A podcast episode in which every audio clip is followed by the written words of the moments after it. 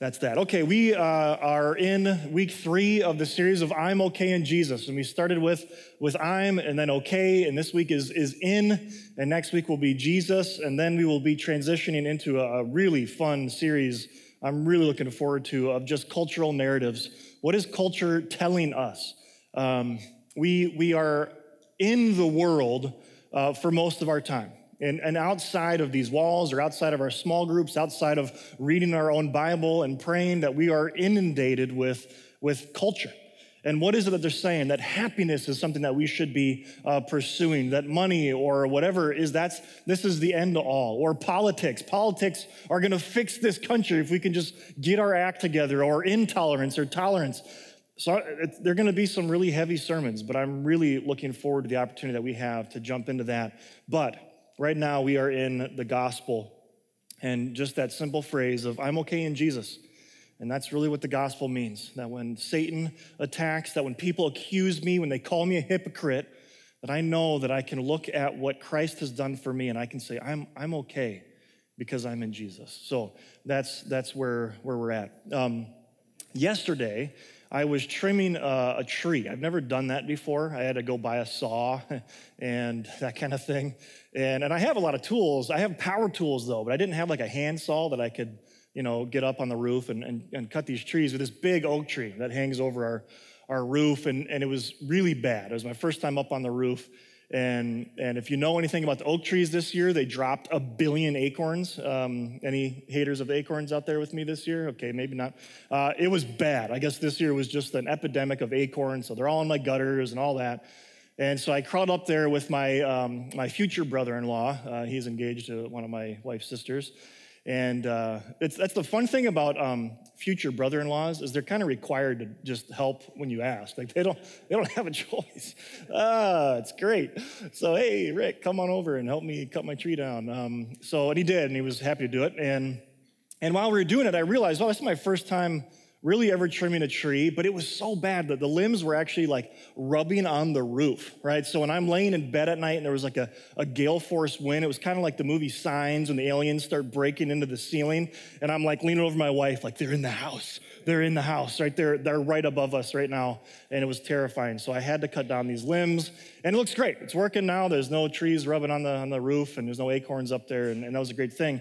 Um, but as I was up there, there's this whole idea of trimming a tree and cutting off dead branches and, and, and, and these huge branches that are bearing its fruit, these acorns of, of, I mean, hundreds, and I'm not exaggerating, probably if not close to a million acorns are in my front lawn. And I'm not exaggerating, there's a lot of acorns. Uh, and so it was as I was looking at this, this fruit bearing tree, not fruit, but you know what I mean, it, it's seeds. Uh, it, it, it reminded me of this passage that we're going to be digging into tonight and of looking at what does it mean to abide in Christ, that He is the vine and we're the branches. And so that's what we're going to be spending our time at and tonight of what does it mean to be in union with Christ. So 2 weeks ago we looked at I'm made in the image of God. What is it my condition, my human condition of being fallen? of being uh, away from the Creator, of choosing myself and my sin over Him. And then He provides a way of salvation to last week, looking at I'm okay. I'm okay because of what Christ did. I'm, he justifies me, He adopts me as His own. And someday we're going to be glorified. And this week, looking at in, and I'm in union with Christ. I'm in union with Jesus. So, uh, what is union? And so I want to look at what, what does union mean? Just read some definitions from some old dead guys uh, and look at some different things and then transition to, okay, so what does this mean then to, to us? What's the point? And then we're going to just take our time and walk through John chapter 15. So let's just read a couple quotes here of well, what, is, what does union mean? Union with Christ is the central truth of the whole doctrine of salvation. It is not simply a phrase of the application of redemption, which is last, last week, that's what we looked at the, uh, the redemption, right? What is this? The story of redemption in our lives. This, this aspect, union with Christ, is not just one little thing, it underlines every aspect of redemption. So you can re listen to the sermon from last week. Don't, because I cried a lot and that one is kind of embarrassing. All right, so you can re listen to it, and everything about it, though, you can just say, oh, yeah, this whole idea of union with Christ is actually can be applied to that as well. Everything, every aspect of it. Another quote here union with Christ may be defined as that intimate, vital, and spiritual union between Christ and his people, in virtue of which he is the source of their life and strength, of their blessedness and salvation. And as we look at the analogy that we're going to be seeing in John chapter 15, we see that he is our nourishment. He is the source of life and strength and blessedness and salvation. That's what union with Christ means. And so looking at 2 Corinthians chapter 5 says, Therefore, if anyone is in Christ, the new creation has come. The old has gone away, the new is here. There's something incredibly transformative of being out of Christ and being in Christ. Uh, this morning we have a we have a staff meeting every every morning on, on Sundays, and, and I was downtown and and Pastor Steve preached this and we were in the meeting, and Steve was like, "Man, I got I got so much content. I gotta I have to cut, cut, cut, cut, and cut all this stuff out." And and and Pastor Core, one of our other pastors, he just says, "In." Like you had to cut out stuff from in, right? So that was kind of the kind of the joke, but that's really the whole idea. I'm either in Christ or I'm out of Christ, but being in Christ, something radical happens. And one last quote here from, from John Calvin says, We must now examine this question. How do we receive those benefits which the Father bestowed on his only begotten Son, not for Christ's own private use, but that he might enrich poor and needy men? First, we must understand that as long as Christ remains outside of us and we are separated from him, all that he has suffered and done for the salvation of the human race remains useless and of no value for us. That is what union with Christ is. So, what does it mean? Um, I do want to give a quick word on parables. Jesus spoke in parables a lot. And other apostles and, and other d- disciples spoke in parables. And there's a, there's a reason, there's a lot here. We could, we could unpack this, but why did Jesus tell stories? There is something about reading a good story or watching a good movie or just hearing someone speak in story that just sucks us right in as human beings. And, and God, Jesus Christ, is the greatest storyteller. I mean, the story of redemption and from Genesis to Revelation is the greatest story that could ever be told. And we see that the ultimate storyteller tells these stories. Why? Because if he just flat out tells people what he's saying, they would all would just run away, freak out. Uh, this doesn't make any sense. That can't be what it means. Um, so, for example, there was a, you may not be familiar with this story. This is, man, thousand, thousand plus years ago when the, when the Vikings uh, were, were traveling over from Scandinavia over to England. Um, when they were first attacking, which was a very difficult thing to do because of the, of the cliffs and the walls, and no one had ever really successfully infiltrated this island before from outside. And, and they were not happy having any success uh, either, uh, as they would attack and try to pillage and, and go back. They ended up saying, maybe we can climb up these steep cliffs. And so they climb up these steep cliffs and what did they encounter? They encountered these rams, these, uh, these mountain goats, all right? And, and these rams that were on the cliffs uh, had never encountered uh, Vikings before, never encountered human beings before. So what did they do? Every Viking they saw, they just attacked them. They just headbutt them off the cliff and they just destroyed them. All right, now that's a parable. That was a parable of how badly the Vikings got destroyed last week by the Rams. Now, if I would have come out and said that, Vikings are bad, the Rams are better, right? Some of you would have been like, I'm out of here, I'm leaving. This pastor, he doesn't know what he's talking about, right? And you would have walked out.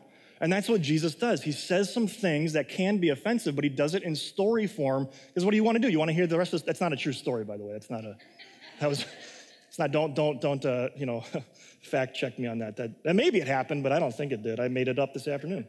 Um, that's why. Okay, so I'm going to read a parable, and Jesus is going to tell this story, and what exactly is he going to get at? And and when I first was looking at union in Christ, this was a passage that just immediately jumped off the page to me. That I, I want to study this passage, I want to read it, and then I got hooked on some stuff. Uh, I, I want to dig into this maybe more than just talking about union with Christ, but what does it mean to be in Christ? And can I be out of Christ?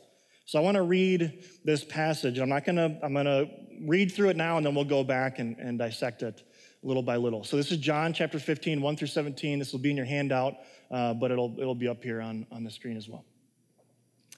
Jesus says this I am the true vine, and my Father is the gardener. And he cuts off every branch in me that bears no fruit. And while every branch that does bear fruit, he prunes, so that it will be even more fruitful.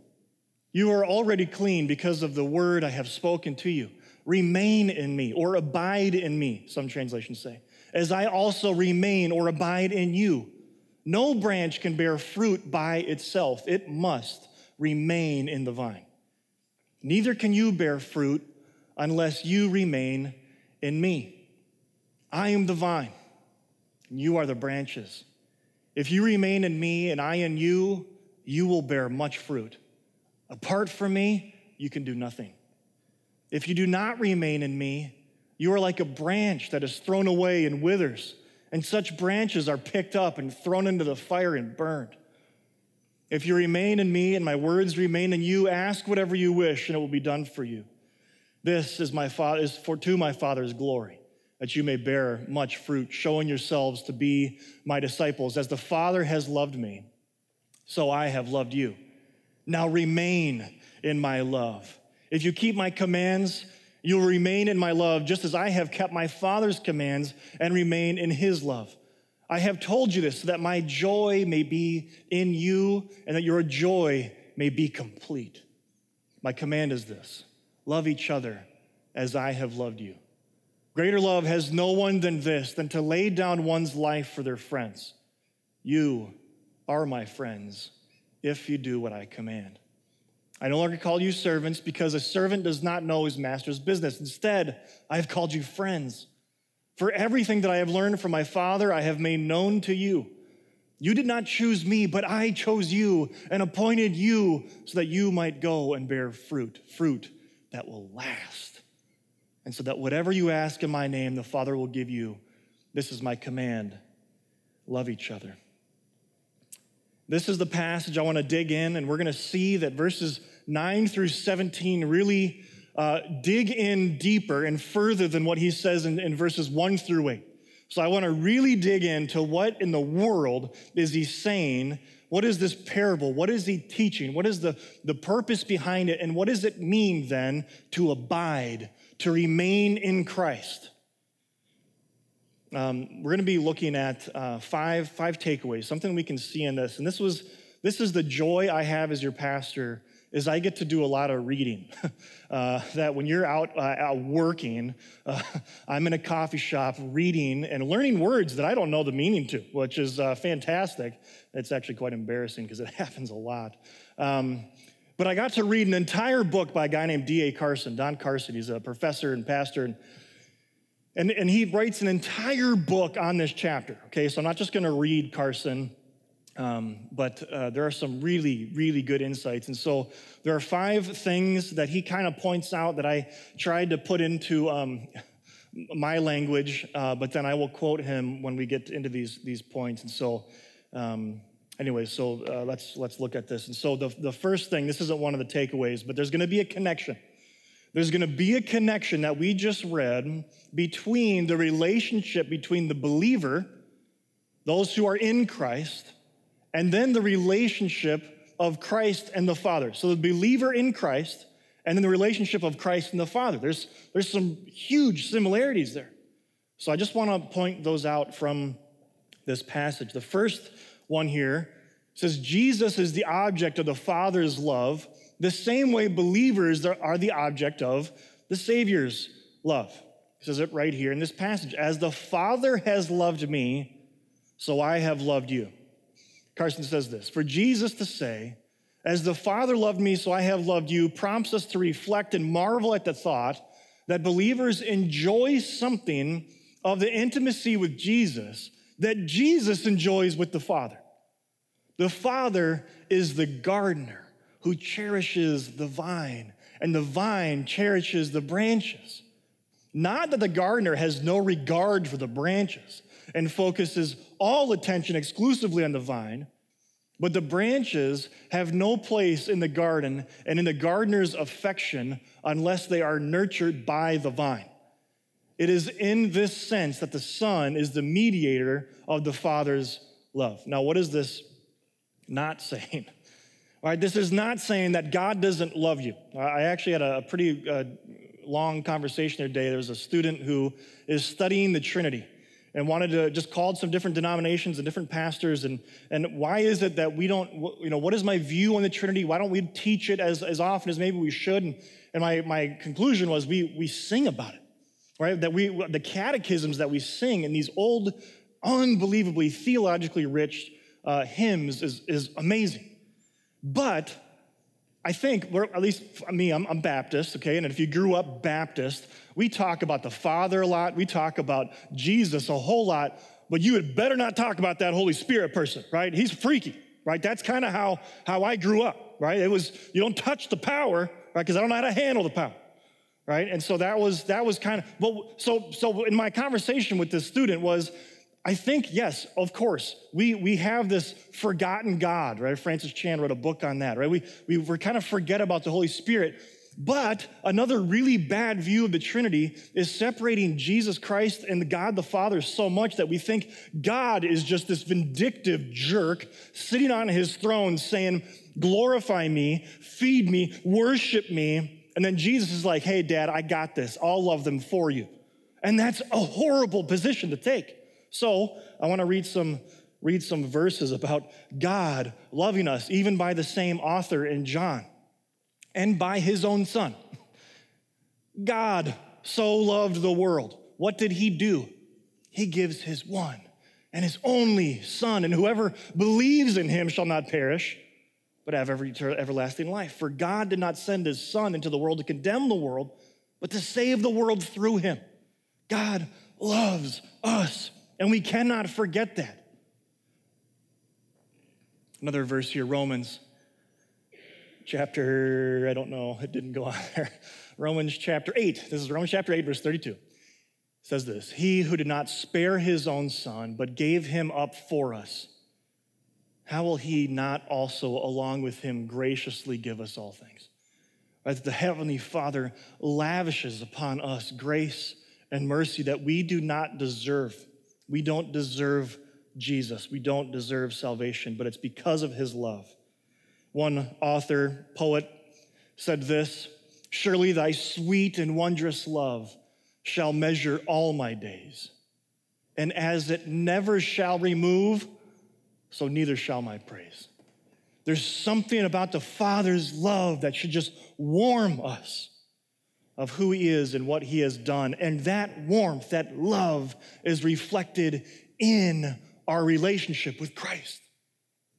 And if I abide in him, if I re- remain in him, the second point is this. As Jesus remains in his Father's love by means of obedience, so the believer must remain in Jesus' love by means of obedience. And I read that this week. And I was like, man, yeah, there's something about me that struggled with that phrase that D.A. Carson said. But then as I read the passage, it's what Jesus says. So what's he saying? He says this Now remain, abide in my love. And if you keep my commands, you will remain in my love, just as I have kept my Father's commands and remain in his love. Carson says this in the context of John chapter 15, Jesus is talking about his love for his disciples, not how they become his disciples, okay? I want to stop there. That's what we talked about last week and the week before. There is nothing, not a thing, that you can do to earn the love and favor and merit of God's mercy and salvation. You can't do it. It's by grace you've been saved through faith. You can't boast about it. That this, what we're talking about, is Jesus saying this is his love for those people who are already redeemed, not how they became redeemed. Being a disciple, being an inmate, inmate, being, being a disciple, being an intimate of Jesus entails certain responsibilities for start, it requires obedience. Only obedience ensures the disciple will remain in Jesus' love. Similarly, in the extended vine metaphor of the preceding verses, no branch can bear fruit unless it remains in the vine. And the branch that does not bear fruit is lopped off and burned. uh, unless you're me and you just leave the lopped off branches in your front yard until you have time to get to them. Uh, where there is growth and fruit bearing by virtue of connection with the vine, there too is life. Where there is neither growth nor fruit bearing, there is no life. In terms of discipleship, Jesus explains the metaphor by saying, This, this is to my Father's glory that you may bear much fruit, showing yourselves to be my disciples. And so I read this, and as I'm reading Carson, as I'm reading the scriptures, this is what Jesus is saying. The only question I can think of is so can I lose my salvation? Because it kind of sounds like that. It kind of sounds like if I'm a branch, if I'm in Christ, if I'm off of Christ, but I'm just not doing good enough.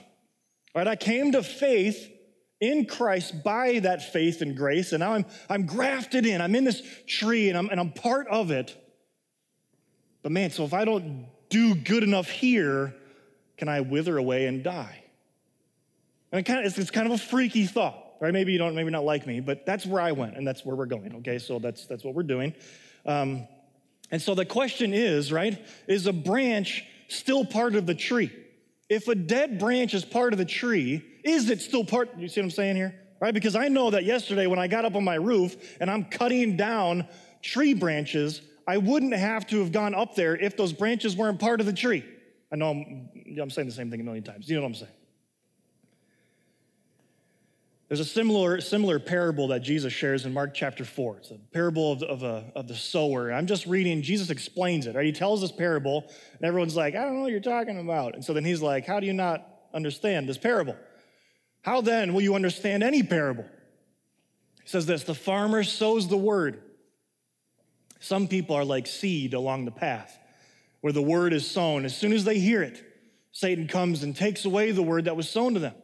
Others, like seed sown on rocky places, hear the word and at once receive it with joy. But since they have no root, they last only a short time. When trouble or persecution comes because of the word of the world, they quickly fall away. So, so wait, did they, did they believe? Did they accept it? Are they, are they growing? Are they in Christ there? Are they, are they not? He keeps going. Still others, like a seed sown among thorns, hear the word. But the worries of this life, the deceitfulness of wealth, the desires of other things come in and choke the word, making it unfruitful. Same story. Others, though, like seed sown on good soil, hear the word, accept it, and produce a crop produce fruit. Some 30, some 60, some 100 times what was sown. So, what do we do with that? And as I was reading uh, Carson, he introduced me to a word called uh, phenomenon, ph- I can't, phenomenologically. Phenomenologically. All right, versus ontologically. All right, what? Yeah, that was one I had to look up, okay? Phenomenon. It's an experience, it's something that you can see, it's, it's a study of the result, something I can notice, versus ontological is the study of essence of being. Okay, uh, those are really big fancy words. You're to forget them by the end of the night. That's okay. But I like it. The phenomenon, the phenomenological, it's kind of fun to say though, is this is the individual who says, I look really good. I look like a Christian. I walk like a Christian. I talk like a Christian. I vote like a Christian. I go to church like a Christian. I read a Bible like a Christian. I do all these things just like a Christian. So that when anybody else looks at that person, they go, that's a good Christian. Whereas ontological is the essence, it's the inner being of a person who says, okay, are you just doing this to do it, to look like a look like a whatever, a Christian, or are you actually in Christ? There's a difference here. We look at the authority of Scripture, and Scripture cannot contradict itself. Okay, so if I read these parables, if I read the teaching of Christ, and then just a few moments later, I can read the words of Jesus himself saying, You can't lose your salvation. Well, now I'm just confused. Well, then, then let's just throw the whole thing out. This doesn't make any sense. Remember, he's speaking in parable here, and we've got to dig in.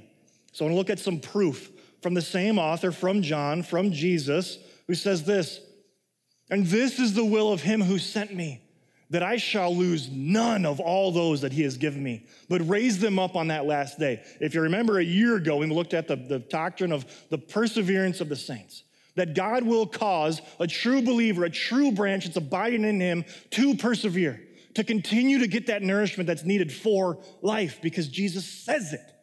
He will not lose any of them. For my Father's will is that everyone who looks in the Son and believes in him shall have eternal life, and I will raise them up at that last day. Again, he says, My sheep listen to my voice, and I know them, and they follow me. And I give them eternal life, and they shall never perish. No one will snatch them out of my hand. That's not a parable. That's the King of Kings the Lord of Lords saying, If I own you, I will never let you go. My Father who has given them to me is greater than all, and no one can snatch them out of my Father's hand. I and my Father are one.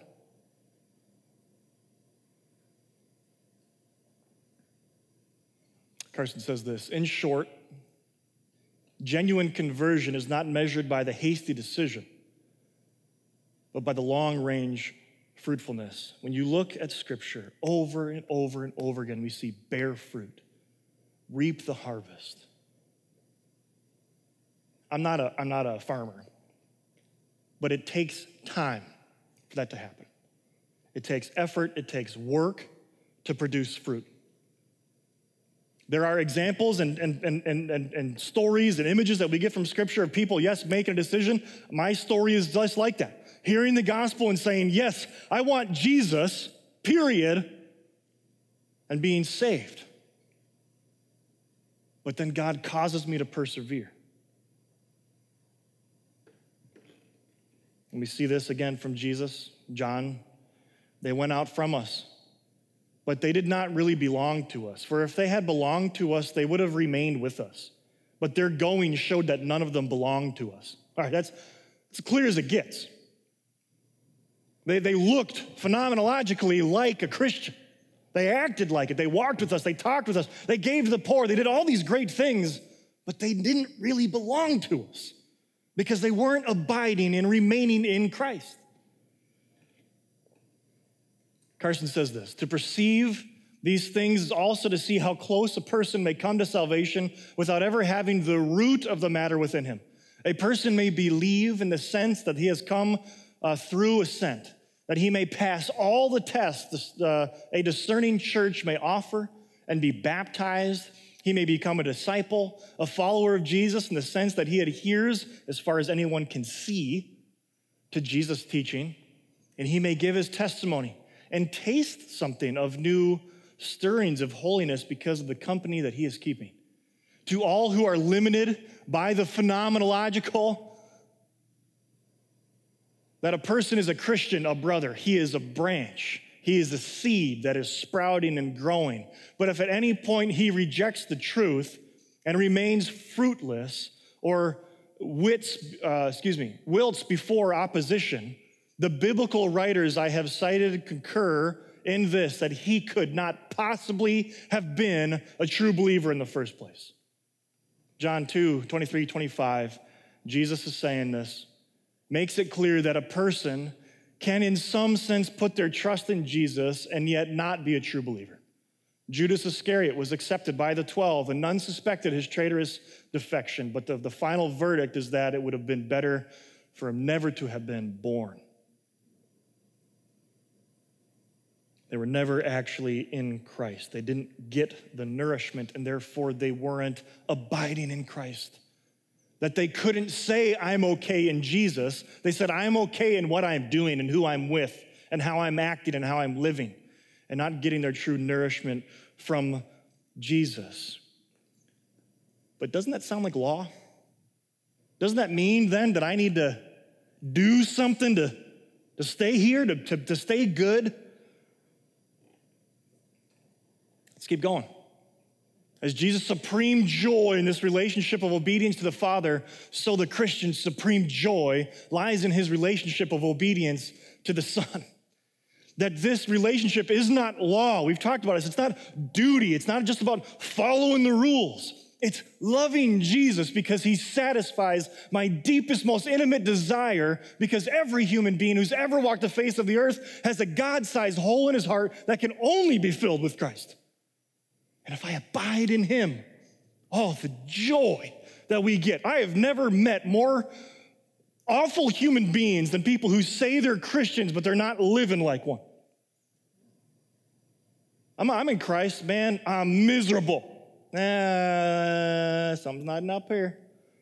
Because you can't muster up joy. You can't fake joy, right? I can tell a, a, a stupid joke and you guys can laugh, right? You can fake funniness, that's not an emotion, but you can fake something, right? You can, you can fake other emotions of being angry or mad and, and whatever. You can't fake joy because it comes from inside. John chapter 15 again says this I've told you this that your joy may be in you and that your joy may be complete. Complete. How can I ever truly, fully be satisfied? Abide, remain, be married to Christ. I can't just do it, it's not work. I get to do this now. And finally, nope, not finally, number four. This teaches a full blown theology of unity and diversity. Right, the body is one, but has many members. The vine is one, but has many branches. There's something beautiful about diversity in the church in, in every possible way economically, politically, ethnically. It's a beautiful thing, even denominationally. You know, we, we are the fourth church that meets in this building. You know what? Well, how come we all just don't like hold hands and sing kumbaya. You wanna know why? Because those three other churches are reaching people that uh, we can't reach, at least that we don't reach. But yet we get to sit under the same roof and worship the same God and the same Jesus Christ. And he said, I will build my church. It's a beautiful thing. He says this My command is this love each other. As I have loved you, greater love has no one than this, and to lay down one's life for one's friends. You are my friends if you do what I command of being in that community and relationship with one another, not just in this room, but even beyond these walls. Number five, the intimacy between believers and Jesus Christ is a fruitful intimacy grounded ultimately not in our choice, but of Christ. Uh, our choice of Christ, but in Christ's choice of us. That should be the most satisfying thing and joy filling thing because it's not about just I gotta, I got to abide. I got to abide. Set, set a reminder every 15 minutes. Abide, remain in Jesus. You're to fail. But when you read this, it's Christ's choice of us. And Jesus says this I no longer call you servants because a servant does not know his master's business. Instead, I've called you friends for everything that I learned from my Father, I have made known to you. You did not choose me, I chose you and appointed you so that you may go and bear fruit. How do I bear fruit? Work hard. Nope. Remain in Jesus. Let Jesus do the work. Fruit that will last. And so that whatever you ask in my name, the Father will give you. This is my command love each other. I don't know if you knew this, but this is why that when we pray, at least culturally in the United States, we end with, and in Jesus' name I pray, amen. Right here. That whatever you ask in the name of the Father I will give you, right? So that's what we're gonna do. We're gonna ask in Jesus' name. All right. That's, that's okay, that's good, but you know, think about think about what we're praying for before we just, hey, Jesus' name, amen. Anyways, that has nothing to do with anything. All right, we're moving on here. One, uh, one more quote here. Uh, this is the last one here. There is a strong emphasis on divine election in John's gospel. All right? This idea of God the Father through the Son choosing people to be saved. Trying to come to grips with this emphasis, whether here or elsewhere in the canon, three boundary observations eliminate much harmful speculation. Number one, God is absolutely sovereign. And according to the scriptures, but his sovereignty never reduces man to the status of a robot or a puppet. Man's choices are significant. They are significant when we pray that God reacts to human choices. We see that clearly in scripture. But yet we also see that he's sovereign over everything. Number two, man is responsible before God for all that he is and all that he does and has. But his responsibility never makes God contingent. right? God doesn't, isn't required to do something because we want him to. Number three, theological errors in this extremely complex area of doctrine can largely be avoided if one restricts oneself to deductions with the biblical authors themselves offer and careful observation of how God's sovereignty and man's responsibility function in the scripture. I choose you, abide in me. Abide in me, remain in me. So then that leads us to be able to unbelievably, awesomely, proudly proclaim, I'm okay in Jesus. And I'm not just like, yeah, I'm okay. I'm okay. I'm okay in Jesus. He makes me okay. For time's sake, I'm going to just skip to my last little. Uh, this is a, an illustration that we use a lot at, uh, at Hope of what does it mean? This language of abiding, of remaining, it's the same language that you can use in a marriage. Um, when I say, you know, if, if, I were to say, my wife and I, we, we have abided together for the last eight years, right? Uh, culturally, we don't use that language, but, but that would be appropriate based on what the word means. And so when you fill out a tax form, there's a box that you can check, right? I'm single or I'm married, right?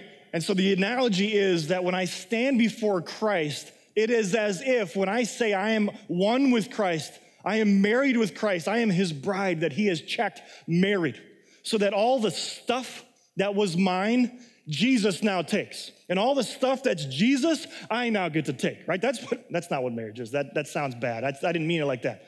But this is a beautiful thing. So we file our status before God as single, and God is standing there and He says, Be perfect, be holy as I am perfect. And we say, I can't, I can't do it by myself. I can work hard, I can try, I can, I can look like it. Can't do it.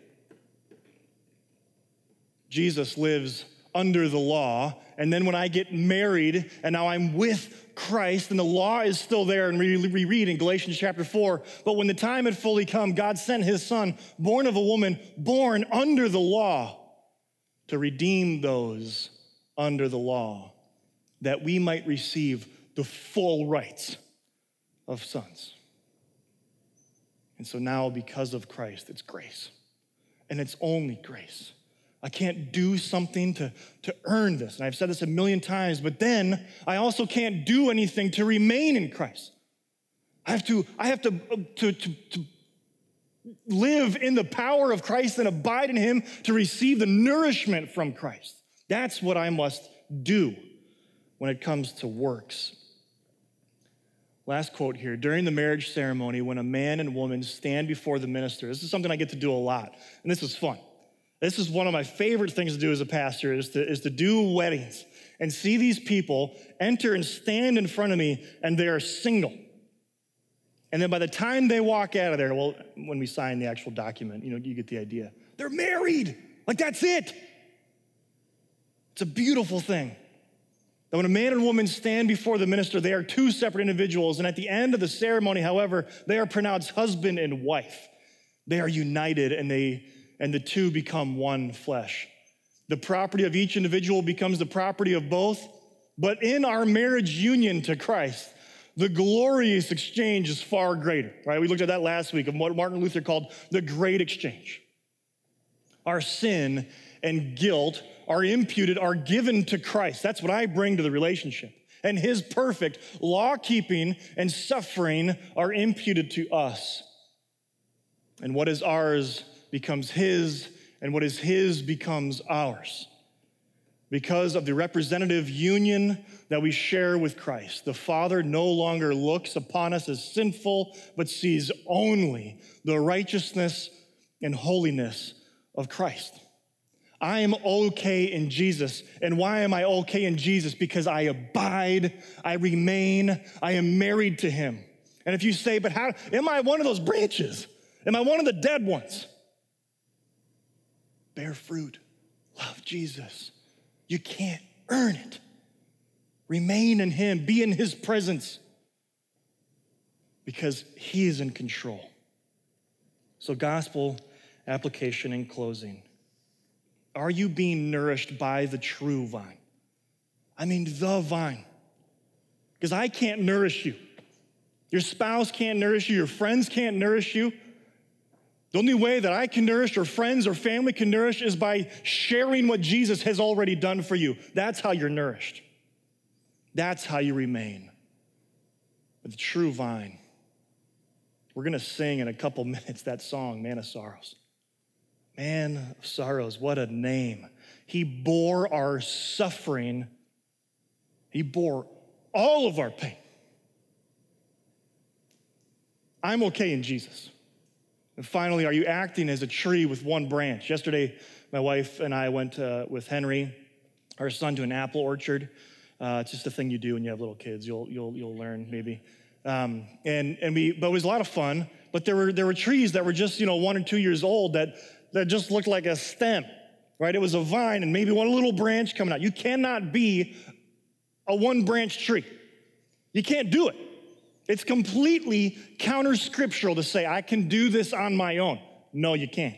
You need to abide in Christ and be in community with the other branches. And so when we get done with this sermon, not in the sermon, but done with the service, there's gonna be, you know, uh, Nolan's gonna be out in the back and say, man, I'm not in a small group. And all I would say is, why not? And I know there are legitimate reasons to not be in a small group uh, with time and, and travel and job. I get it, I do. But am I, am I doing this with other people? Or am I trying to go about this on my own? Man of sorrows, what a name. Will you bow your head and pray with me? Heavenly Father, God, I thank you for the opportunity that we have to be here tonight. I thank you for the joy that was set before Christ. That he bore our sorrows, he bore our pain for our joy, so that we might give glory to the Father, to you. So, God, I pray that we, those of us in this room that would say, I'm a follower of Jesus, I'm, I'm a believer in Christ, I am a branch, but God, am I bearing fruit? Is there something that I can do? I pray that you would help us to realize the answer is no. The only thing that I can do to abide and remain is to continue to get nourishment and the lifeblood from Jesus Christ Himself. So, God, would you be honored and glorified as we have communion, as we have worship, as we go our separate ways. For it's in Christ's most precious name that we do pray these things. Amen.